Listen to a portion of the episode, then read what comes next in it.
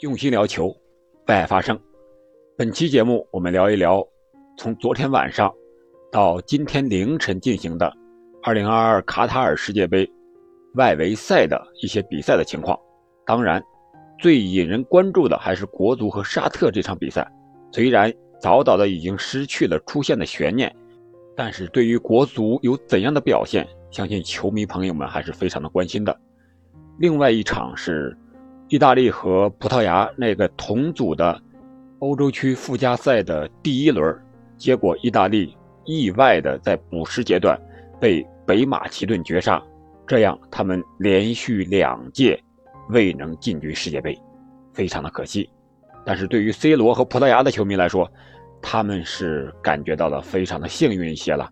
因为葡萄牙 C 罗在战胜了土耳其之后，可以说一只脚已经迈进了世界杯。这里是喜马拉雅出品的《憨憨聊球》，我是憨憨。先说说国足这场比赛吧。其实，在这场比赛之前，由于日本在最后两个。伤停补时，一个是常规时间九十分钟之内进了一个球，再一个是伤停补时四分钟，在第四分钟时候又进了一个球，二比零战胜了澳大利亚。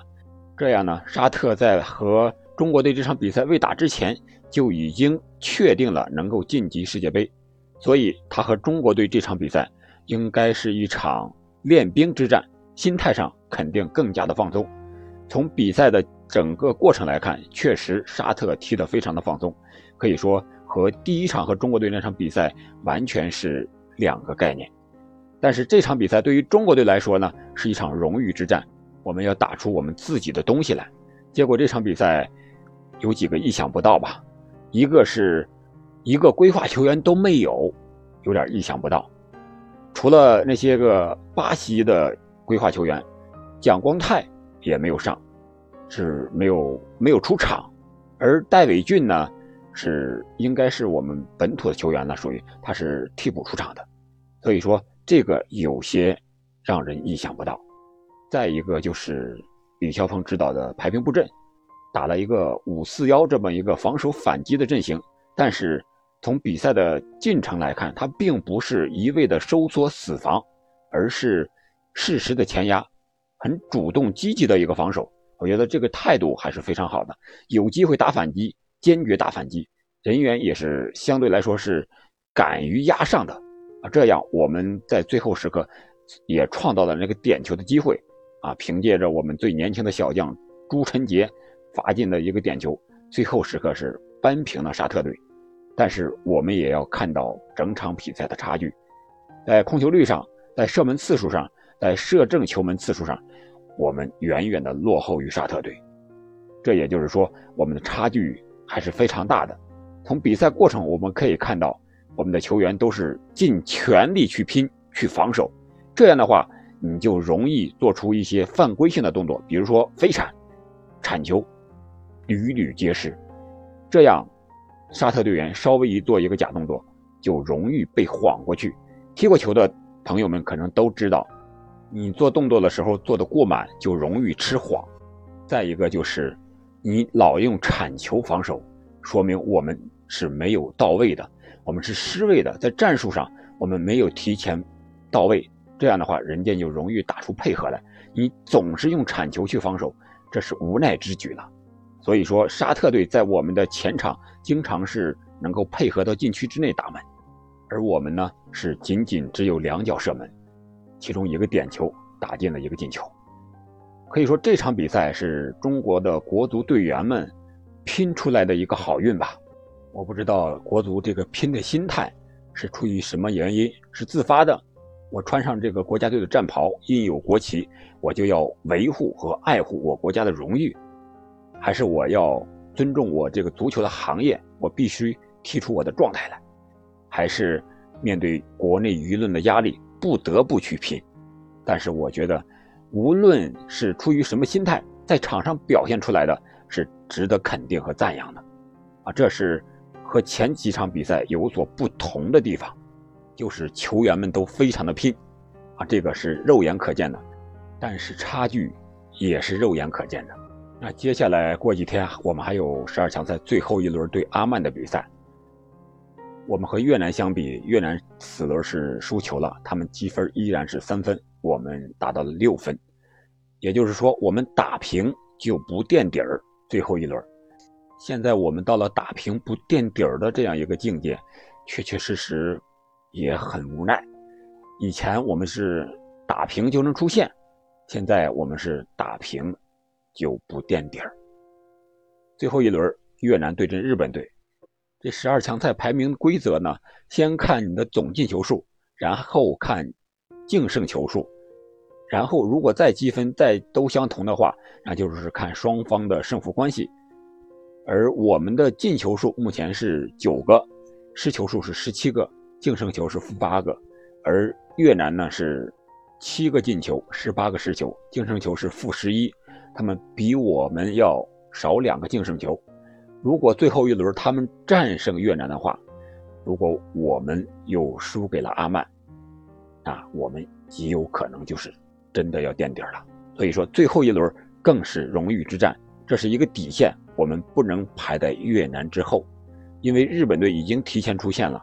最后一轮可以说都是荣誉之战了，日本队可能是要练兵了，而我们和阿曼也是都不事关出线了，所以说最后一轮。可能会踢出更大的比分，因为是没有任何压力嘛。但是我们的压力还是比较大的，这个压力来自于国内的舆论，来自于我们足球的一个生长的环境。好了，这场比赛我们就聊到这儿。我们再聊聊一个小小的另一个意外的消息，就是越南的 U 十七二比二战平了多特蒙德的 U 十六。这个消息可能对于我们国足来说。并不是一个很好的消息，说明越南的青训正在稳步的前进。虽然他们年龄大，战胜了年龄小的，但是他们的对手是多特蒙德。这个比赛是怎么发生的呢？这是越南青年足球人才德国孵化器项目的一个合作项目，越南和德国足球的一个合作项目。而多特蒙德呢，是他们合作的四家俱乐部之一。所以说，他们的青训。他们的青训质量都走在了我们的前面，所以说他在国足比赛中能够赢我们，有时候可能感觉是正常的了。就像我们一比五输泰国的时候，我记得郜林曾经在采访时说过一句话：“我们实力确实不行。”当时很多球迷还不同意这个观点，但是我觉得，确确实实我们应该反思我们的实力问题，不光是态度和技战术的问题，在态度上。是无法弥补实力这一个非常大的差距和缺陷的。我们再聊一聊另一个意想不到，那就是意大利出局了。他们并没有进入到欧洲区附加赛的第二轮和葡萄牙来对阵。这场比赛，意大利是完全占据着主动，而北马其顿呢，也是仅仅只有两脚射门，两脚射正。这两脚射正，有一脚远射就攻破了门将多纳鲁马的十指关。可以说，意大利是从天堂到地狱这样一个过程。二零二一年，他们获得了欧洲杯的冠军，而二零二二年世界杯预选赛，他们落入了地狱，未能进入决赛圈，而且是连续两届。对于喜欢意大利这支球队的球迷来说，可能会非常的失望。这两支球队在实力上，意大利是明显占优的。意大利在世界足坛的排名目前是第六位，而北马其顿呢是六十七位，仅仅比我们高了八位。而他们的身价呢，意大利队是达到了四点三亿，大概是这么一个身价，而北马其顿呢仅仅是他们的一个零头。我觉得，既然能够打入到附加赛肯定实力都是有的，至少在这个阶段他们的状态是很好的。但是北马其顿确实是在附加赛对手里应该是最弱的，因为他们在小组赛时候的积分是最少的，有五个小组是六支球队，而北马其顿的十八个积分是这五个第二名里面最少的。但是大家不要忘了那句话：足球是圆的，什么事情？都有可能发生。在刚一分组出来的时候，球迷们还在遗憾葡萄牙和意大利分到了一组。现在来看，意大利已经被淘汰了，没有等到第二轮。葡萄牙虽然本场比赛是三比一战胜了土耳其，那他们能不能进入最终的决赛呢？肯定很多人和我一样，一个是希望 C 罗能够进入世界杯的决赛圈，另外一个在实力上葡萄牙也是碾压其他对手的。但是北马其顿能够以弱胜强，胜了意大利，那他接下来能不能胜了葡萄牙呢？这个葡萄牙也要小心了，因为葡萄牙的防守并不是特别的稳固。他们在面对土耳其的这场比赛中，伊尔马兹是打进了一个进球。当时是在禁区之内和他的队友做了两次二过二的配合，直接打穿了葡萄牙的防线。而在第八十二分钟的时候，他们土耳其队还能获得了一个点球，结果伊尔马兹直接将这个球罚丢了。如果这个球能打进的话，那比分将是二比二，那对葡萄牙来说将是非常的困难的。好了，本期节目我们就聊到这里。